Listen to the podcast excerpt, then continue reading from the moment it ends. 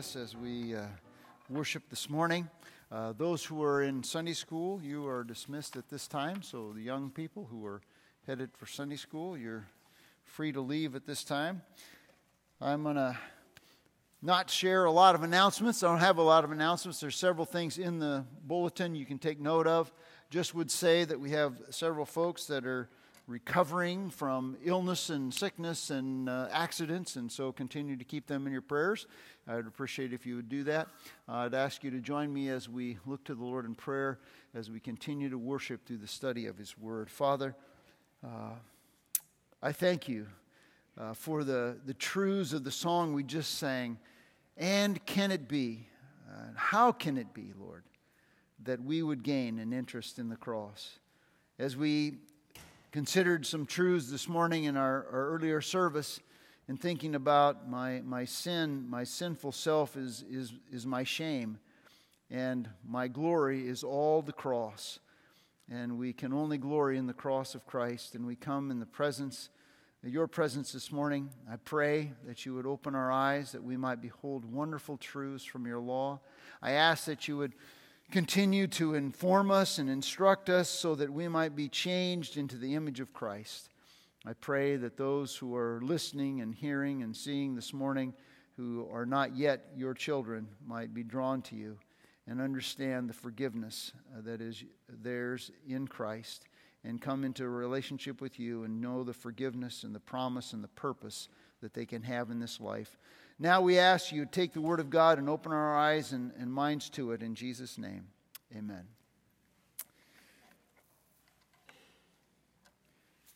Immediately after the examiner for the ACT college admissions test said, Stop, a student that I know filled in another blank filled in another circle. And the supervisor said, That's it. You just disqualified yourself from this test. This test is null and void. The student was completely distraught, completely disheartened. Their disobedience, though small, had a significant consequence. Now, they ended up taking the test and did fine and went to college and graduated, no problem. But it was devastating. And in the same way that that little small infraction resulted in a devastating consequence, the passage we are looking at this morning in 1 Samuel 15 is another example of disobedience that devastates. And we see it in 1 Samuel chapter 15, verses 1 through 35, where this partial disobedience on the part of Saul led to his rejection as being king in Israel. His bad example teaches us that devastating consequences of disobedience and also the delight of, di- of obedience. So it's, it's a two edged sword. There are these devastating consequences if we disobey, but there is the delight of God when we obey. If you have your Bibles, I'd invite you to turn to 1 Samuel chapter 15. There are Bibles underneath the seats in front of you if you don't have one, or if you have your phone, that's fine. I'm reading from the New American Standard Version, so there are, again, as I've said before, there are some differences in the translations. We'll try to address some of those. We won't address all of them. But I'm just going to be reading down through the first 23 verses this morning, and then, but we're going to unpack, uh, try to unpack all of it. 1 Samuel 15 Then Samuel said to Saul, The Lord sent me to anoint you as king over Israel, over his people, over Israel. Now therefore, listen to the words of the Lord. Thus says the Lord of hosts I will punish Amalek for what he did to Israel, how he set himself against him on the way while he was coming up from Egypt. Now go and strike Amalek, utterly destroy all that he has, and do not spare him but put to death both man and woman and child and infant and ox and sheep and camel and donkey. And then Saul summoned the people, and he numbered them in Telaim, 200,000 foot soldiers and 10,000 men of Judah. And, and Saul came to the city of Amalek and set an ambush in the valley. And he said, Saul said to the Kenites, Go, depart, go down from among the Amalekites or Amalekites, uh, lest I destroy you with them. For you showed kindness to all the sons of, Israel when they came up from Egypt. So the Kenites departed from the Amalekites. So Saul defeated the Amalekites from Havilah as we go to Shur and east of Egypt, and he captured Agag, the king of Amalek, of the Amalekites, uh, alive, and utterly destroyed all of the people with the edge of the sword. But Saul and the people spared Agag, the be- and the best of the sheep, the oxen, the fatlings, the lambs, and all that was good, and were not willing to destroy them utterly, but everything despised and worthless, that they utterly destroyed. And then the word of the Lord came to Samuel, saying, I regret that I may have made Saul king, for he has turned back from following me, and he has not carried out my commands. And Samuel was distressed and cried out to the Lord all night. And Samuel rose early in the morning and to meet Saul. And it was told Samuel, saying, Saul came to Carmel, and behold, he set up a monument for himself, then turned and proceeded down to Gilgal. And Samuel said to Saul, and so, oh, I'm sorry, Samuel came to Saul, and Saul said to him, Blessed are you of the Lord. I have carried out the commandment, uh, the command of the Lord. But Samuel said, What then is this bleating of sheep on my ears, and the lowing of oxen which I hear? When Saul said, They have brought them from the Amalekites, for the people spared the best of the sheep and the oxen to sacrifice to the Lord your God. But the rest we have utterly destroyed. And then Samuel said to Saul, Wait or the ESV says, Stop. And let me tell you what the Lord said to me last night. And Saul said to him, Speak. And Samuel said, Is it not true that you were little in your own eyes and you were made the head of the tribes of Israel? The Lord anointed you king over Israel, and the Lord anointed you king over Israel. And the Lord sent you on a mission and said, Go and utterly destroy the sinners, the Amalekites and fight against them until they are exterminated?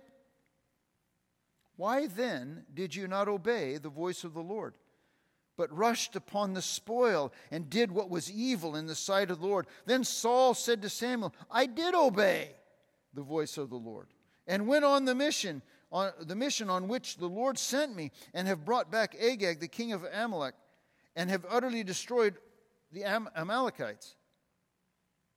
But the people took some of the spoil and oxen and the choicest of the things devoted to, the destru- to destruction to sacrifice to the Lord your God at Gilgal.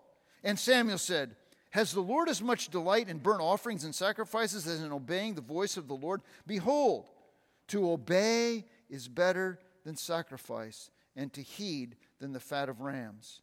For rebellion is as the sin of divination, and insubordination is as iniquity is as iniquity and idolatry.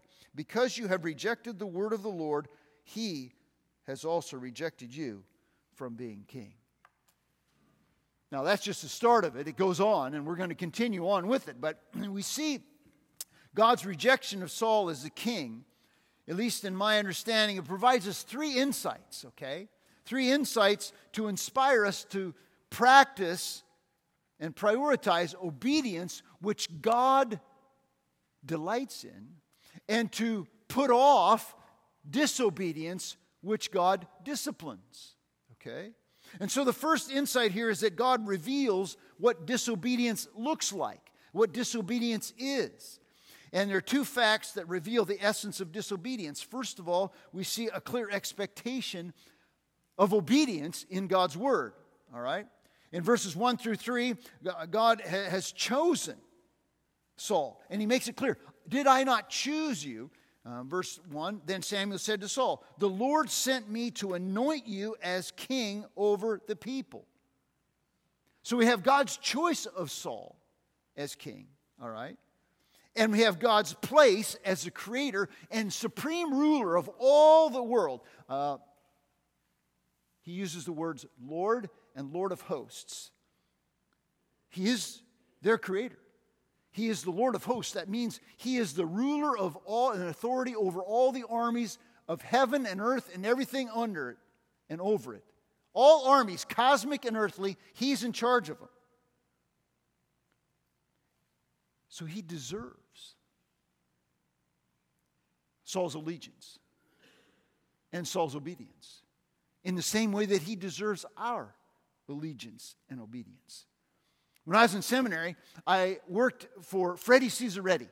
And Freddie was a, uh, an Italian, had an Italian restaurant, and so I was a waiter. And Freddie hired me to be a waiter in the restaurant. And so, whatever Freddie told me to do as a waiter, as his employee, that's what I did. Why? He's the boss. God is the boss. And we are to do what the boss says. So here we see the first command is when Saul says, or Samuel said to Saul, Now therefore, in verse 1, listen to the words of the Lord. Now, what he means by listen is actually hear them and do them.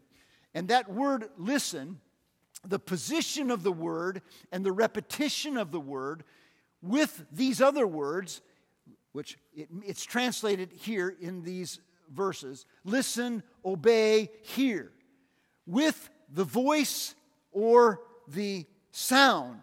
So you see these combination of words listen, hear, obey, voice, and sound in these verses. I'm going to just list them for you. Here in, verse 1, in verse 14, in verse 19, in verse 20, and two times in verse 22, and one time in verse 24. So we are to listen, hear, obey the voice, the word, the sound of the Lord. That's the focus of the passage. Do what God says.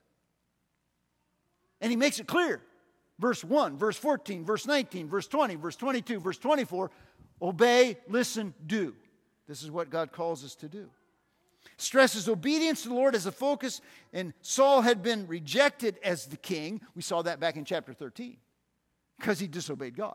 He had been rejected, but he hadn't yet been replaced, and so until his replacement comes, God communicates to the active king, and that's Saul. So you got to do what I say, and he gives him this commandment. Instructed him to utterly destroy Amalek for their past, what they had done in the past, right? What they had done to Israel as they had left Egypt. And you can read about that and study that. There's cross references in your Bible in, in uh, Exodus 17 and Deuteronomy 25. But it wasn't just for the past, but it was for their persistent and their unrepentant evil in opposition to God's people. So, this is not just a punishment for what they did in the past, it's a punishment for what they did in the past but continued and perpetuated on. And we see this clearly as it says in, in, uh, in it says that in verse 18 that they, the sinners, the people of Amalek, okay? So Saul was to execute justice upon the Amalekites who had been and still were sinners ruthless and violent people who had opposed Israel and disobeyed God. So I don't have a whole time to go into all of this because what's described and what they're supposed to do is like utterly nasty, but not undeserved. That's the point. It's the justice of God upon the wickedness and evil of people. It wasn't that they were innocent and somehow, this was not not a conquest by Saul to gain more ground and more people. No, this was the punishment of God. And so the clear expectation of God is do what I say, as difficult as it is. Secondly, we see the corrupt execution of God's word in verses 4 through 9. So Saul gathered his army and did what God asked him, uh, mostly. Right? Mostly did what God, God asked him the, notice the but in verse 9. So I skipped over a lot of verses, you read them. Uh, and actually, you can see the verse 8. It says, He captured Agag. And then you see the but in, in verse 9, which elaborates on Saul's departure from, from God's exhortation, which was first mentioned. His departure is first mentioned in verse 8. What did God call him to do? Utterly destroy. What did he do? Well, he kept Agag safe. Verse 8. And then in verse 9, he said, well, not only did he keep Agag safe, but he and the people decided they're going to keep some of the best of the animals. You know, keep them back too. And so God called for utter destruction, but Saul placed, and, and notice in verse 9, it's in the emphatic position Saul and the people, so that along with that he captured Agag in verse 8, he, he, he tries to blame the people, but no, it's Saul's responsibility. Saul did it. And later on, we're going to see he tries to blame other people. But no, here in verse 8 and verse 9, it's all up to Saul. Saul and his army were not, in verse 9, it says, were not willing. Notice that. We're not willing to utterly destroy them. Not willing as a choice. Defying God's explicit command, which God was not very happy with. And he never is. When God asks us to do something, when he commands us to do something, he deserves our allegiance and obedience. But he doesn't just deserve it, he demands it. He's God. And so then we see, secondly, the, the, the, second insight here is that God rebukes our disobedience. He doesn't just reveal what it is, but he rebukes it in verses 10 through 23. And there are two forms of rebuke that uh, we're going to look at in the text. First of all, there's a confrontation of our disobedience. And this confrontation, for at least for Saul, and we can apply to us, is twofold. First of all, God regrets Saul's disobedience. Now, this is the first appearance of the word regret in the text. It appears three times. And some translations have regret. You could, in some ways to translate this Hebrew word, are repent. So it creates a, a, few problems in our minds sometimes. But in verse 11, in verse 29, and in verse 35. But here we go. In verse, verse 10, it says, then the word of the Lord came to Samuel, saying, I regret that I have made Saul king. Now, God's regret here is not a wish that somehow he could rewind history, and that he had somehow made a mistake in, in putting Saul in place, and that he could have a do over. No, because God doesn't make errors, he's sinless. And he also doesn't regret in the same way that humans regret. That's verse 29, which we'll look at in a little bit. So God is not making a mistake. He's not saying, "Oh well, I, I, I messed up here. Sorry, bad me." You know, like uh, you know, like if you make it a bad investment and you go, "Wow, wish I had that. I wish I could do that over." No, God is not doing that, and God is also not a human being so that He would make this kind of mistake or to wish that He had done it, could do it over over again. No, regret here and in verse 35 expresses God's sorrow. It's an expression of his sadness. The, the New American Standard translates it distressed. I think the NIV says troubled. Okay, so it's, it's regret, it's distress, it's troubled. He's sad. He's sad because Saul had sinned. And he feels the pain. He feels pained by the sin and the consequence that he's going to suffer because of it. So it's God sorrowful. And it's because, as the text says in verse 10 or 11, that he has turned back from following me. See, that's what's God's sorrowful. I wish he hadn't turned away from me, but he has turned away from me, and I'm grieved by that. And I'm grieved by the consequence that that's going to reap on him and on his people. It's a grievous consequences. And it says then that uh, Samuel, the ESV says, was angry. Okay, verse 11, into verse 11. And Samuel was, the ESV says, distressed. But here it says, he was angry. We're not sure what he's angry about. I mean, he's angry at God, he's angry at Saul. We don't know for sure, but he's distressed. And he's angry enough to cry out to God all night. And he pours out his heart to God. And so Saul, God regrets Saul's disobedience, but then we see God rebukes Saul's disobedience. Well, Samuel's been up praying all night, and now he's angry and he's ready to confront Saul, and so he gets up early the next morning. Well, I think he's probably still up. Because he wanted to get this confrontation out of the way.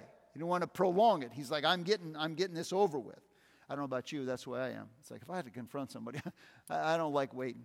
This is just get this over with because it's not very fun. And so he goes out there and he meets him, and on the way, somebody drops this on him. You know, just kind of drop in. Oh, hey, by the way, um, you know, Saul there? Yeah, he went and he built a, he built a little monument of his victory, uh, yeah, for himself. Oh, so he's disobedient to God, didn't do what God wanted, and now he's building uh, monuments for himself, saying that the victory is his, his doing. You see, it reveals a pride in Saul's heart that's willing to ignore God's commands but idolize himself. It's dangerous stuff. It's dangerous stuff.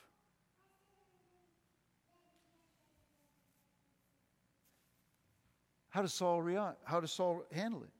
Oh, Samuel shows up, and Saul's like, Blessed be you, my man. You're the dude.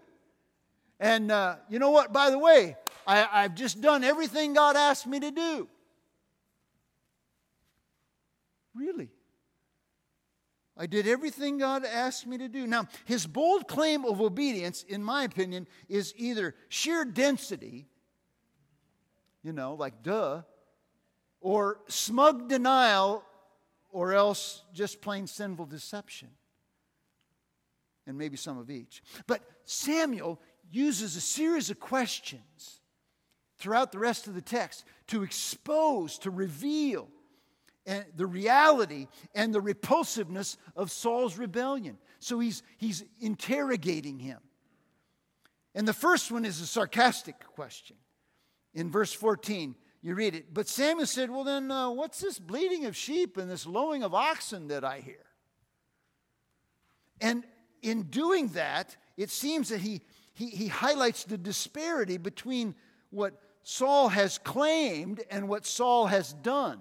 His claim and his conduct don't match. He's lying. He's lying. His claim and his conduct don't match. Now, before we get too uh, down on Saul, I just want to stop and say, you know, sadly, oftentimes our claims of, of obedience often conflict with the evidence of our lives. Uh, we're, we're hypocrites at times. And so we, we come to church, you know, or we listen online, you know, uh, we smile if we're in church at other people who are here. And we sing the songs and we sit quietly and we come forward and we, we take communion, you know, and we, we kind of give the presentation that everything's wonderful, that we're good people and we're godly people. But see, our spouses and our children and our friends, and for sure God, see and know the hypocrisy that's in our hearts and in our lives. And so before we throw Saul under the bus, which, I mean, he, he deserves that, let's just think about ourselves and say, you know, there's hypocrisy perhaps in my own life, and I need to get it in, in line. And to the deception of Saul and the denial, then he adds deflection. He starts to blame people. I want you to look at verse 15. And Saul said, uh, They, they, they have brought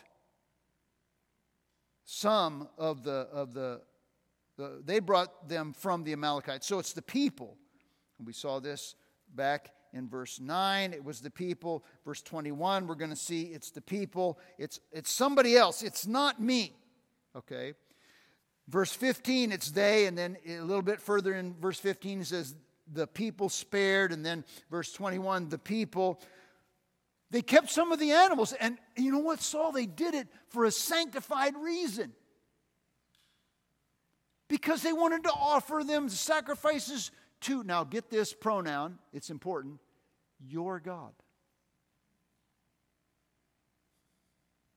To your God. He doesn't say my God, he says your God. And he doesn't just say it here. He repeats it in verse 21 and verse 30, exposing the idea, at least I think, that for Saul, ritual observance is totally disassociated with heartfelt obedience. You can be ritually right, and you don't have to be heartfelt in our obedience. You can worship God by going through the motions. You don't have to really give your heart to God is the idea that I see in Saul's life. Samuel is not amused. with uh, Saul's hollow excuses. And so that's where you see uh, him say at the beginning of verse 16, Stop. Now, that's my emphasis. It's just, okay, just enough now. Now, let me tell you what God told me last night. And Saul's like, What's he going to say? so Saul says, Okay, uh, let, me, let me hear what, what God has to say. And Samuel interrupts to interject what the Lord said. And what did the Lord say? In verse 17, another question. Verse 17, is it not true? He's like interrogating him. Is it not true? So, and then read the rest of the question. What is he doing? He's reminding, is it not true that you came from nowhere? He's reminding Saul that he is, uh, that his position and his mission are a result of God's gracious action in his life. Did not God take you from nowhere? Did not God place you as the king of Israel and give you a mission to, to do? God deserves his obedience, but also God demands his obedience. He is the one who put him in the place and gave him the mission, so you should carry it out. And then it carries on into verse 19. So the natural next question is why then didn't you do it? If God commanded you and God commissioned you, then what's the problem? And God, God's action of commissioning him and, and giving him this mission, calling him, strips him of any of excuse. He, he has nothing. Why then, verse 19, why then did you not obey the voice of the Lord? And Saul's offense wasn't simply disobedience, but it was self indulgence, because we see in the very next phrase it says, you, But you rushed upon, or I think the ESV says, you pounced upon the loot, the spoil. You're like, Oh, let's get it. It looks good to me. Let's have it. It means to dash greedily and wickedly, and, and the text says, and, and thereby you've done evil in the sight of the Lord it made Saul guilty. Uh, and interestingly enough, back in chapter 14, when the people had been working, fighting all day, and they were starving to death, and they rushed upon the spoil and killed it and ate, and Saul condemned them. And so now he's, very, he's guilty of the very same thing that he had con- been condemning them for. He's guilty of it. Some of you seen, I don't know, maybe, I hope some of you have seen the, the videos of, uh, on social media and maybe on the news of people rushing into department stores and just looting the place, you know, like, I mean, no, no police action. We're just going to go in here and take out whatever we can take out. This is the idea, just rushing upon it. And they'd done it. And the lust for more is one of those dangerous things that fuels disobedience.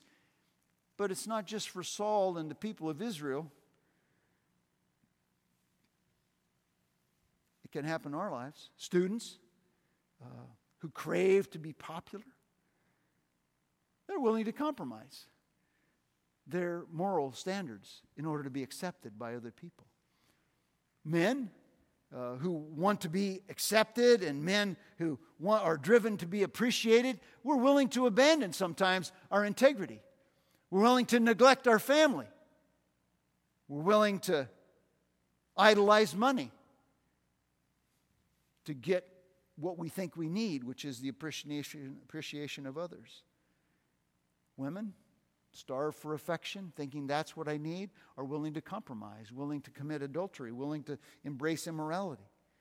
And I could go on and on, but this is not just something for Saul. We crave it, we run after it, and when we have to have something other than what God has provided, it leads us down a bad path.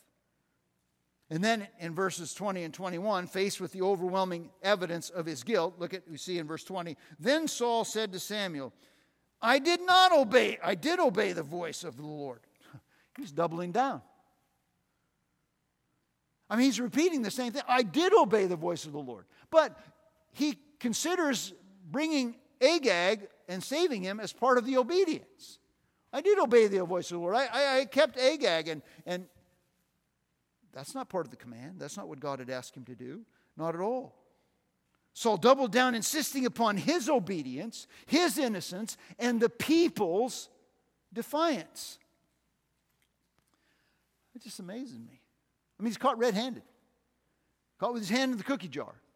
Well, it wasn't me. I mean, the, the, the jar just slipped under my hand. You know? You know, just his magnet. No. His callous denial and his deception and deflection of responsibility, it's really uncanny, but it's not all that uncommon. Just stop and think for a moment. You're, you're caught red handed, let's just say, okay? You're just caught red handed. And uh, you, you, you confronted, okay, maybe for some of the guys, maybe it's like you get caught looking at a, a, a site on the internet that you shouldn't be looking at. It's a porno, pornography, pornography or something. Or maybe it happens to be that uh, somebody is being unfaithful, their spouse. Or they're drinking excessively. Or they're using profanity when they shouldn't be using profanity. Or perhaps we're being cruel uh, and un, un, un, mistreating our, our spouse or our children. Or we're not telling the truth as we should be, or we're gossiping, or we're being impatient, and we're caught red handed, how do we respond?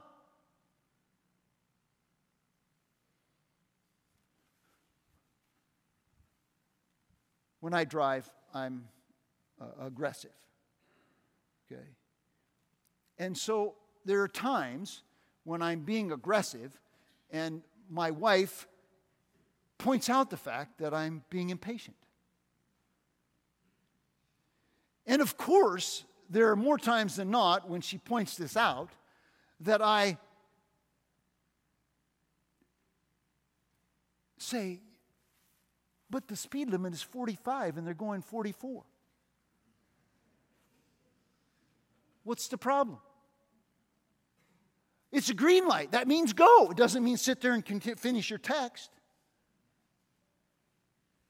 And so it is obviously not my problem that I'm being impatient. It's their problem that they're going so slow. You understand my sarcasm, but it's true. And that's not to glorify me. When we speak ill of another person, yes, but other people are way more guilty of that than me. I mean, Obviously. I mean, I can tell you three or four other people who gossip way more than me or are jealous way beyond me.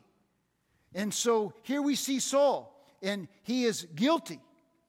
His methods of sinful self protection are the standard weapons of people who are living in rebellion against God.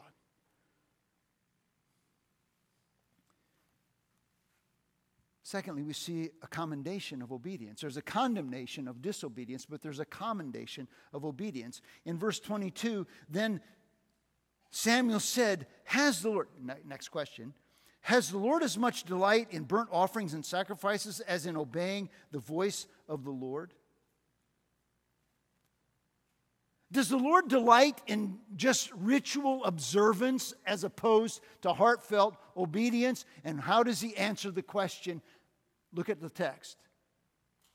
Behold, to obey is better than sacrifice. To obey is better than sacrifice. And then to heed than the fat of rams. You see, Scripture resounds with that truth. That God's heart, and He desires and He delights in heartfelt obedience, and he despises just ritual observance of religion. God doesn't care about religion devoid from our heart. He desires ritual that is from the heart. You can see it in Psalm 51, verses 16 and 17. For you do not delight in sacrifice, otherwise I would give it. This is David after he's been convicted of his sin with Bathsheba. You do not take pleasure in burnt offerings. The sacrifices of God are a what? A broken spirit and a contrite heart, O Lord, you will not despise. a contrite and broken heart. God wants our heart. And if He has our heart, we will obey. Doesn't matter how many rituals we perform. Doesn't matter how many times you go to church, how many times you come up here and get communion. Doesn't matter how much money you put in the offering plate. Doesn't matter what service you do for the Lord. If our heart is not in it, it is not good.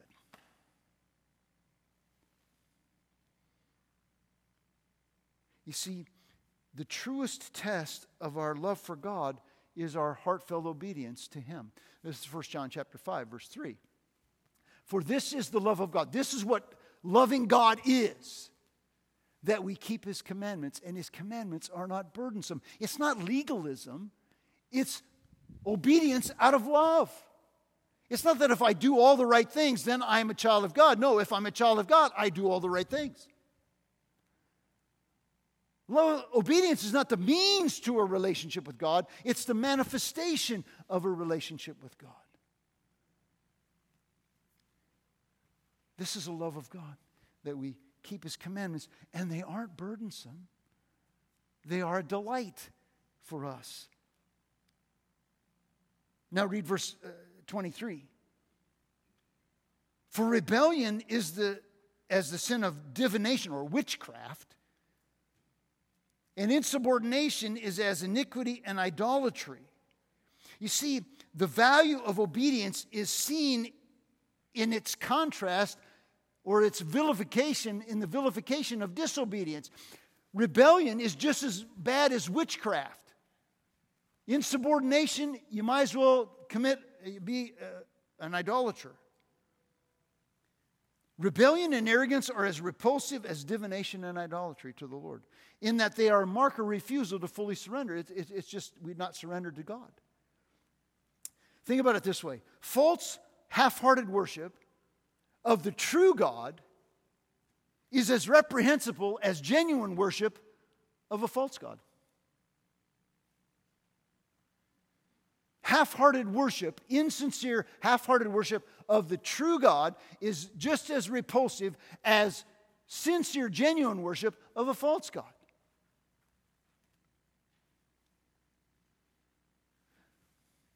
I mean, a lot of us are like mostly obedient, right? Well, I'm like mostly good. I mean, better than average, at least in my opinion. In your opinion, you're better than average. God's grading on the curve, at least I'm not flunking, you know.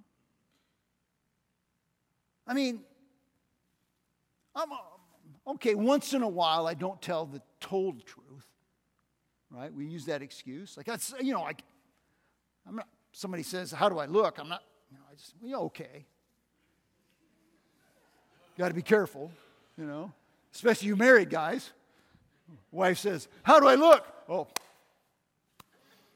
you're good, right? You got to be honest. Say, Well, seen, seen you at better days. This is not your best day, maybe. Uh, not unless you want to uh, sleep in the doghouse. But anyway, but see, you see what I'm saying? Is Sometimes we're mostly honest. I tell, most of the time I tell the truth oh, yeah, okay, maybe sometimes if I have to cheat, you know, what I mean, I don't have to declare everything on my taxes, right? I mean, uh, they take enough.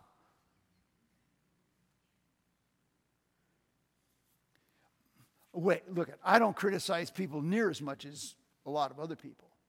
I'm not nearly as critical. Especially, I'm not anywhere near as critical as, you know, and you can fill in the blank as somebody else. And I, I forgive most everybody. This is some people, you know, it's just harder to forgive than others, right? And so we just give ourselves a pass because we don't forgive that person. I mean, I sort of love my spouse all the time.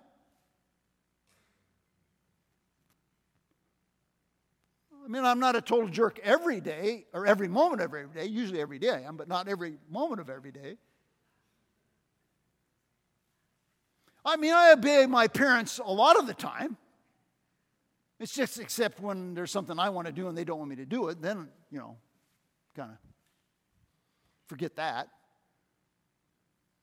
And we see that this is the mindset. God is repulsed by our half hearted obedience. Finally, we see that God reproves our, our disobedience. And three examples of reproof in Saul's life that we should take note of. First of all, God rejected Saul as king. The end of verse 23 is because this is the reason, this is a result of your disobedience, Saul. Because you rejected the word of God, God rejected you as king. And it's interesting to me as you go through the text at each of these times, it is his disobedience to the Word of God. It's God's direct commandment, and he's disobedient, and he's denying it, and he's deflecting from it, and he's dismissing it, just like we have a tendency to do. Because introduces a reason for Saul's rejecting his king. He was rejected because he disobeyed the word of God. And Saul's disobedience reflects a lack of reverence, a lack of a real relationship with God. You see, because obedience is the demonstration of our love for God. And he attempts to, he attempts to compensate it for it with what might be considered important, but they're really insignificant ritual observances. He's trying to say, I don't have to obey God because we're going to offer these sacrifices. You know, kind of one outweighs the other, you know, kind of cancels each other. And the thing is, we can tend to do the same thing. We can tend to sanitize our disobedience with ritual observances as a substitute for fully surrendering to God. I, will go to church. I mean, I, I go regularly to church. But I don't really have to talk to anybody about Jesus. I mean, just because Jesus told us, you know, talk to people about Jesus. But I, but I go to church every Sunday. You know, I'm a good Christian. I, I'll take communion, but I don't really, you don't really expect me to sacrifice for my spouse, do you? Or to obey my parents? I, I, even if I treat my spouse terribly, I'm still going to take communion because God loves me. I'll give money on occasion, but uh, don't expect me to get involved in serving the Lord in any other consistent manner because I'm giving. I mean, that's my sacrifice. I'm giving to Jesus money. Or I'm giving to Jesus my time. I don't have to give him my money. And we make these things. But, and so we see the definitiveness of of God's retribution, his punishment on Saul, is driven home. Look at verse 24. He says, Then Saul said to Samuel, I have sinned. I have indeed transgressed the command of the Lord and your words because I feared the people and listened to their voice. And I would submit to you, this is fake repentance. And I say that based upon what we're going to see. Notice what he's admitting. I listened to the people. Now, it's true. He's making a confession. He's saying, he's saying what he had, had, had, had sinned, but he's faked it. I feared the people rather than fearing God and obeying God. And this is true for us too. We're tempted, right? Christian students in school or in your, with your peers, it's, it's very tempting, right? Adults with our friends and family, employees at work, we're pressured to compromise our morals, to tolerate evil, not to talk about Jesus. Don't say anything too much to let people know that you're actually a Christian. I have a, a public school teacher that I know that was the only public school teacher in their uh, wing of the school who refused to fly a, uh, a rainbow flag in their classroom. There's lots of pressure to just go along to get along to please the people and not follow God. But we see it in Samuel's reply in verse 26. Well, how does Samuel reply to Saul's quote unquote repentance? Verse 26. But Samuel said to Saul, I will not return with you, because he wanted him to return. He wanted him to return and, and worship God so that the people would see that he was a good dude and they would think that he was okay. And so Samuel says, I want no part of that. Mockery. And he repeats the same punishment. He says, You have rejected the word of the Lord, and the Lord has rejected you from being king. And as he turned to leave, Saul is really desperate, and so he grabbed a hold of his robe and he ripped and tore his robe. And then, in the third time in these few verses, the same judgment is repeated with a little bit different wording. And he says, Just as you have torn my robe, so has the Lord torn the kingdom from you. God did it, and he wasn't going to change it. And that's the point of verse 29. Read verse 29. It says, Look, and also, the glory of Israel will not lie or regret or repent or change his mind. Why? Because he's not a human being like we regret. God had no sin in him. He had done nothing wrong in appointing Saul, but he had every right to say, Saul, you're not going to be the king. And God wasn't going to regret that. He wasn't going to change his mind, no matter how much time you pled with him with this false uh, contrition, no, it's not going to change. He was, God was, was sealed it. It's, God made up his mind. Parents, sometimes you got to make up your mind. You know, when the kids are being knuckleheads, you say, no, this is the punishment. And I'm not changing the punishment. God of glory. You see, the king was unwilling to listen to God, which made him unfit to be king chapter 12, verses 24 and 25. This was a condition upon which the, the success of the kingship would, would perpetuate, is if they would fear God, if they would serve God, and if they would listen to God. He didn't do it, you're out. Verse 30 says this Then he said, I have sinned. This is Saul again.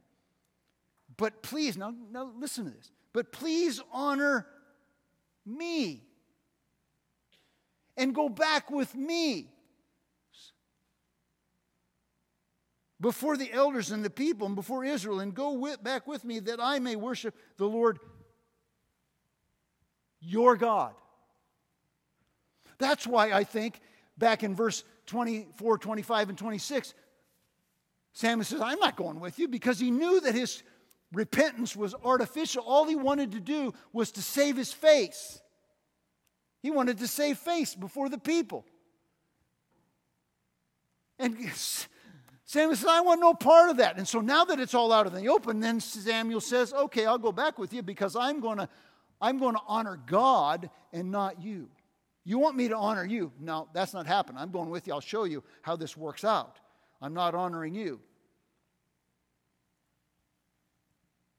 His true motives are to expose uh, to, are exposed. So Samuel says, okay, I'll go back. And he righted, secondly, he righted Saul's offense. This is verses 32 and 33, which basically is kind of a gross uh, passage, but uh, Samuel basically finished what Saul was supposed to do, and he took care of Agag. All right? And he didn't honor Saul, he honored God through his obedience, his reverence and obedience to God. Out of commitment to obedience and zeal for God's holiness, Samuel took care of it. And finally, we see that God removed Saul's access to the word. Verses 34 and 35 and Then Samuel went to Ramah, but Saul went up to the house of Gibeah of Saul, and Samuel did not see Saul again. He didn't see him again in any official capacity as prophet and him as the king. He did see him later on in chapter 19, but it wasn't because he was doing anything important, okay? That, that Samuel wasn't doing any official functions there. He cut himself off. His, he was duly disassociated from God's word, God's wisdom, and God's direction because he had rejected God's word. And, folks, this is what can happen to us. You get cut off from God's wisdom, God's his word, his wisdom, and his direction if we want to live in our rebellion against God. And the chapter concludes on a very somber note.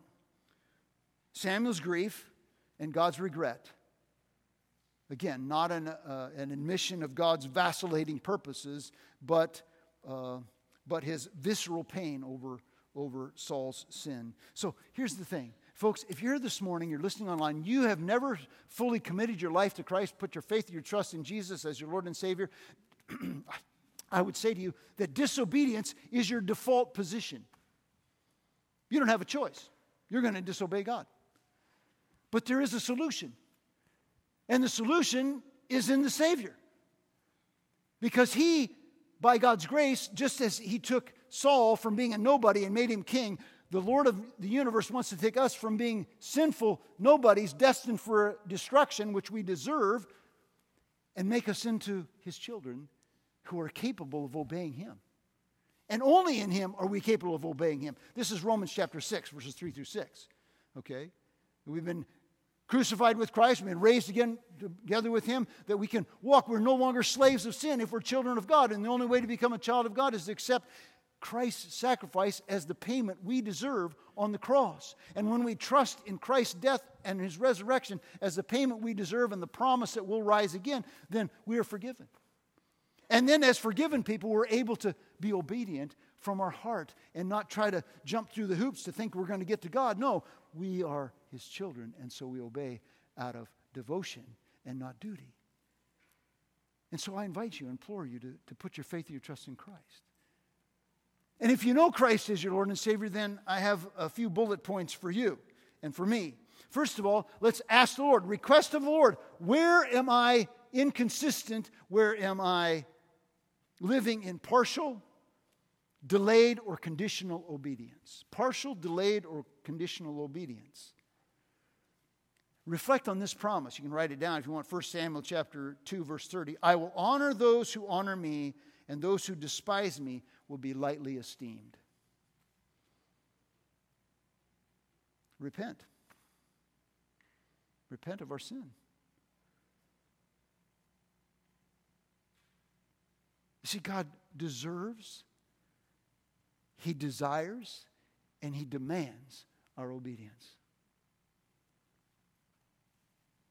Resolve and ask God to give us grace to overcome our proclivity to disobedience and to live in light of His Word. And then uh, maybe we need to ask some other people to come alongside us and say, hey, can you help me? Because I know that I have the tendency to fall in this ditch of disobedience, so help me and hold me accountable and, and highlight it for me.